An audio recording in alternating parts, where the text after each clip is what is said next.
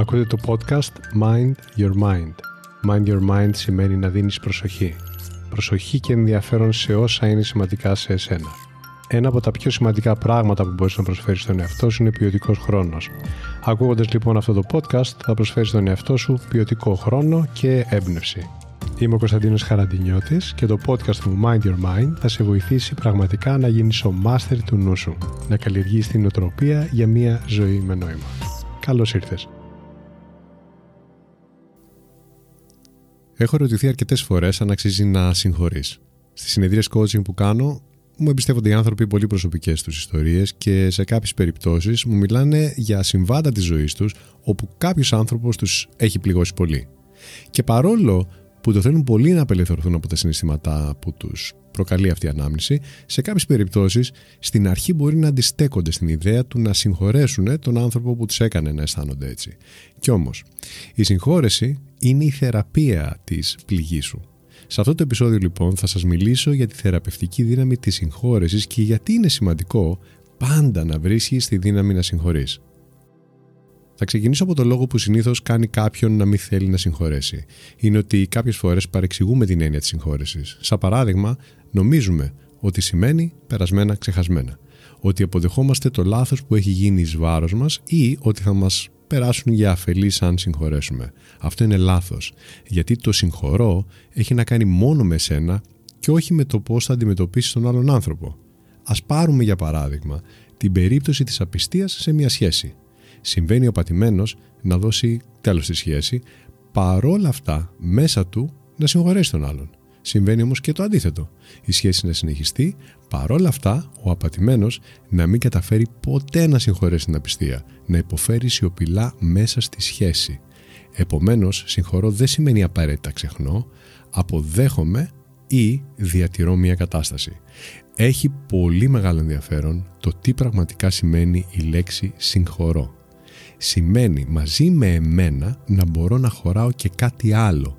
Η λέξη λοιπόν αυτή δηλώνει την ικανότητά μου να δημιουργήσω στο παρόν ψυχική ευρυχωρία για να συν χωρέσω αυτό που παλαιότερα μπορεί να με πλήγωσε ή τραυμάτισε χωρίς πια να με επηρεάζει αρνητικά. Επομένως, η συγχώρεση δεν είναι συνέστημα, είναι μια διαδικασία που επιλέγεις να κάνεις για τη δική σου απελευθέρωση, είναι δηλαδή η απόφασή σου να διανύσεις μία διαδρομή κάθαρσης που έχει να κάνει αποκλειστικά με εσένα και όχι με το άλλο πρόσωπο. Η αδυναμία να συγχωρήσεις σημαίνει ότι έχεις προσκοληθεί σε κάτι που ανήκει στο παρελθόν αλλά εσύ το φέρνεις στο παρόν σου με αποτέλεσμα να σε επηρεάζει μέχρι και σήμερα. Γιατί δεν έχει σημασία πόσο παλιά μπορεί να γίνει το γεγονός όσο δεν βρίσκεις χώρο μέσα σου για αυτό, για να καταλαγιάσει τόσο ο θυμός όσο και η πίκρα, θα επανέρχονται στο προσκήνιο και θα γίνονται η εμπειρία που έχεις τώρα, στο παρόν σου. Πάνω απ' όλα, να μην συγχωρείς είναι μια πολύ τοξική κατάσταση για σένα τον ίδιο. Κυριολεκτικά επιφέρει βλάβες στην ψυχική σου υγεία αλλά και στο σώμα σου.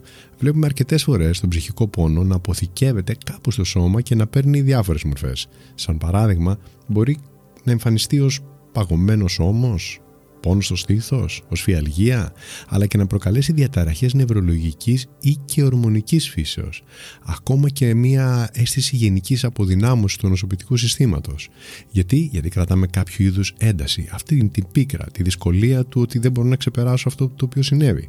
Η συγχώρεση λοιπόν είναι μια διαδικασία αποτοξίνωσης και γι' αυτό είναι απαραίτητο να την κάνεις δουλειά συγκεκριμένη από τη σκοπιά της φιλοσοφίας της γιόγκα ας πούμε μία καλή απάντηση στο γιατί αξίζει πάντα να συγχωρείς μπορούμε να τη δώσουμε μέσα από την έννοια της αχύμσα αχύμσα σημαίνει να μην βλάπτεις και αυτό αφορά τα πάντα, να μην βλάπτεις το οτιδήποτε. Στο πώς συμπεριφέρεσαι τους άλλους, στο περιβάλλον αλλά και στον εαυτό σου.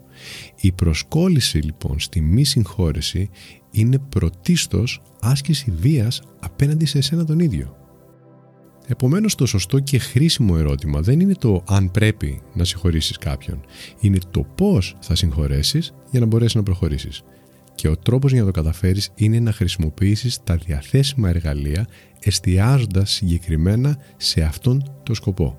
Σαν παράδειγμα, όταν κάποιος κάνει πρακτική στο mindfulness, στο διαλογισμό, σε θέσεις γιόγκα, άσανας ή σε αναπνευστικές ασκήσεις μπορείτε να τις κάνετε με συγκεκριμένη πρόθεση και αυτή η πρόθεση να είναι η συγχώρεση ή την απελευθέρωση. Έτσι θα δημιουργήσετε σιγά σιγά το χώρο για συγχώρεση. Εισπνοή, συγχωρώ. Εκπνοή, απελευθερώνομαι. Είναι μια πρακτική. Στις ημέρες μας ευτυχώς υπάρχει ευκολότερη πρόσβαση σε τέτοιου είδους πρακτικές σε σχέση με κάποια χρόνια πριν, παλαιότερα. Όλα όσα θα σας αναφέρω σε αυτό το podcast μπορεί να τα βρείτε διαθέσιμα και στο κανάλι μου στο YouTube, σε άλλα επεισόδια επίσης στο podcast μου εδώ, αλλά και στο blog μου, στο site μου, konstantinos.com. Χρησιμοποιήστε λοιπόν τα εργαλεία συγκεκριμένα για να εξυπηρετήσετε αυτόν τον δικό σας, ο οποίος είναι ανώτερος σκοπός. Σας παροτρύνω, αν το ζητούμενό σας είναι η συγχώρεση, να κάνετε την εξάσκησή σας ορίζοντας αυτή την κατεύθυνση, αυτόν τον προσδιορισμό. Ακόμα και την ώρα που τρέχετε, αν πηγαίνετε για τρέξιμο, μπορείτε να ενσωματώσετε μία πρόθεση σε κάθε σας αναπνοή και σε κάθε σας βήμα. Είναι σαν μάντρα οι μικρές δηλώσεις οι οποίες κάνουμε εσωτερικά νοητικά, οι οποίες βοηθούν. Σίγουρα θα αισθανθείτε τη διαφορά. Πολύ χρήσιμο επίσης στη διαδικασία της συγχώρεσης είναι το γράψιμο και γι' αυτό το άφησα και τελευταίο. Όταν γράφεις σε χαρτί με το χέρι και όχι με το πληκτρολόγιο, εμπλέκεις σε πολύ μεγαλύτερο βαθμό τον εγκεφαλό σου. Εμπεδώνεις καλύτερα και μπορείς να δώσεις καλύτερες απαντήσεις εφόσον έχεις θέσει τις σωστές ερωτήσεις. Είναι μια κιναισθητική διαδικασία που βγάζει την αλήθεια από μέσα σου και τη φέρνει μπροστά στα μάτια σου. Σκεφτείτε λοιπόν, αν κάθε πρωί μόλις ξυπνήσετε την ώρα που ο εγκέφαλός σας είναι φρέσκος και λειτουργικός, πάρετε το χρόνο και κάνετε μερικές αναπνοές. Λίγο διαλογισμό παρατηρώντας απλά τη φυσική σας αναπνοή για 5 λεπτά και γράψτε τους καλούς λόγους που έχετε να συγχωρήσετε ή μπορείτε να το πείτε να αφήσετε κάτι πίσω που δεν σας υπηρετεί πια. Να γράψετε απλά το καλό που θα συμβεί σε εσάς. Τίποτα που να αφορά το άλλο πρόσωπο. Αυτό που θα συμβεί σε εσάς αν το αφήσετε αυτό το κάτι πίσω σας. Το συγχωρέσετε. Δηλαδή, όπως είπα και προηγουμένως, του επιτρέψετε να υπάρχει στον ίδιο χώρο με εσάς γιατί πια δεν σας αγγίζει. Πάει, πέρασε η επίδρασή του. Δοκιμάστε το. Επίσης μια άλλη καλή άσκηση είναι αυτή που θα σας πω τώρα. Ετοιμαστείτε. Πρώτο βήμα. Σκέψου ποιο είναι το περιστατικό που όταν το συγχωρέσεις γνωρίζεις πως σίγουρα ένα βάρος θα φύγει από πάνω σου. Ποιο είναι αυτό; Στο επόμενο βήμα, στο χάσου ποιο πιστεύεις ότι θα είναι το κέρδος σου εάν συγχωρέσεις; Ποια αλλαγή θα συμβεί σε εσένα αν το κάνεις; Κάθισε σε ησυχία και σκέψου το για λίγα λεπτά. Το απόσταγμα της σκέψης σου γράψε το σε μία μόνο πρόταση. Τότε φτιάξε δύο στήλες, τη μία δίπλα στην άλλη. Στη μία γράψε μονολεκτικά τρία συναισθήματα που σου προκαλεί η μη συγχώρεση και στην άλλη στήλη τρία θετικά συναισθήματα που επιθυμείς να βιώσεις με τη συγχώρεση. Για ένα λεπτό δες προσεκτικά τις δύο στήλες με τις λέξεις που έγραψες. Απλά κοίταξέ τις. Τώρα κλείσε τα μάτια και ανέπνευσε αργά ενώ οραματίζεσαι αυτές τις δύο στήλες.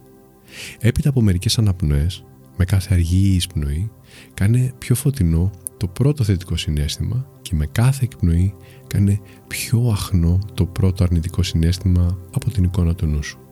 Σαν παράδειγμα, εισπνοή δυναμώνω την ηρεμία, έκπνοη σβήνω το θυμό. Προχώρησε στο επόμενο ζεύγος μετά θετικού αρνητικού συναισθήματος.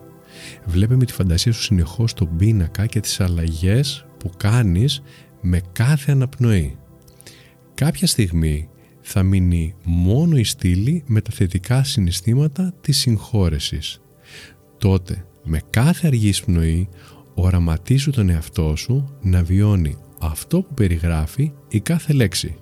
Σαν παράδειγμα, εισπνοή, αισθάνομαι ανακούφιση. Επόμενη εισπνοή, αισθάνομαι χαρά, εισπνοή, αισθάνομαι γαλήνη. Αυτός ο αρωματισμός που εμπλέκει και τη γραφή μπορεί να γίνει το καθημερινό σας εργαλείο στην πορεία σας προς τη συγχώρεση. Δώσε του χρόνο για να δουλέψει και σίγουρα θα δουλέψει. Μπορεί μια μέρα να σας είναι ευκολότερο να κάνετε την άσκηση και κάποια άλλη μέρα να σας είναι λίγο πιο δύσκολο. Η δυσκολία είναι μέρος της διαδικασίας. Αν όμως το κάνετε συστηματικά και με συνέπεια θα δουλέψει σίγουρα. Ανακεφαλαιώνω λοιπόν.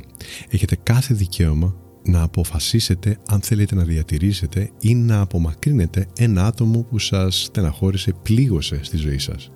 Έχετε όμως καθήκον απέναντι στον εαυτό σας να δουλέψετε πάνω στην λυτρωτική διαδικασία της συγχώρεσης.